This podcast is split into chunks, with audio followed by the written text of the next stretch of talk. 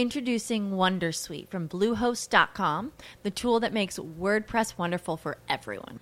Website creation is hard, but now with Bluehost, you can answer a few simple questions about your business and goals, and the Wondersuite tools will automatically lay out your WordPress website or store in minutes. Seriously. From there, you can customize your design, pick your brand colors, and add blocks. No custom theme or coding required.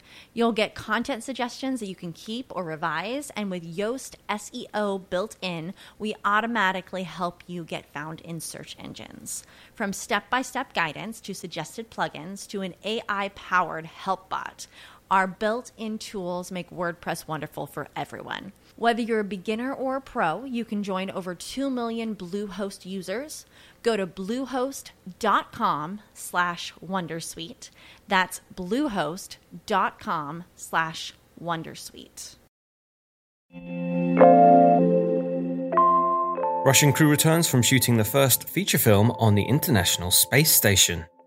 Apple's new MacBook Pro chips may be called the M1 Pro and M1 Max. And some UK schools will use facial recognition to speed up lunch payments. This is your Daily Tech Briefing, the morning edition. It's Monday, October 18th. From Engadget, I'm Matt Smith.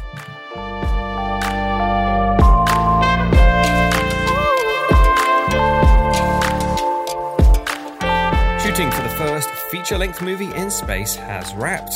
Russian actress Yulia Peresild, producer Klim Shipenko, and cosmonaut Oleg Novitsky have returned to Earth after the first two spent 12 days filming their movie The Challenge aboard the ISS.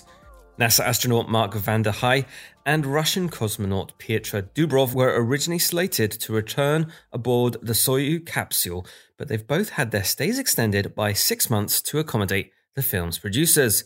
Vande Hei will set a record for the longest spaceflight by a US astronaut as a result, spending exactly one year in orbit. Bloomberg's Mark Gurman believes the chips for the widely expected 14 and 16 inch MacBook Pro have surfaced in developer app logs under the names M1 Pro and M1 Max. It's not completely certain Apple will use these names in its new high end silicon, but they suggest Apple won't go with M1X. Earlier, rumours hinted at two processors destined for the new MacBook Pros. For everything we're expecting from Apple's big event later today, check out our preview story on the site. Or watch along, the big event starts at 1pm Eastern. Nine schools in the UK will start taking payments for school lunches by scanning students' faces. The tech should help minimise touch during the pandemic, but is mainly meant to speed up transaction time. CRB Cunningham, the company behind the tech, as well as the schools, argue that the systems would address privacy and security concerns. The company said its hardware wasn't using live facial recognition, that is, actively scanning crowds, and was checking against encrypted faceprint templates, though I'm not sure that addresses any of those concerns. The schools were already using fingerprint readers too, so this was more of a shift in biometric tech than a brand new layer of security. And that is your Monday morning tech briefing. Catch up on all the full stories, reviews, and more over at Engadget.com. Thanks once again for listening, and I'll be back tomorrow.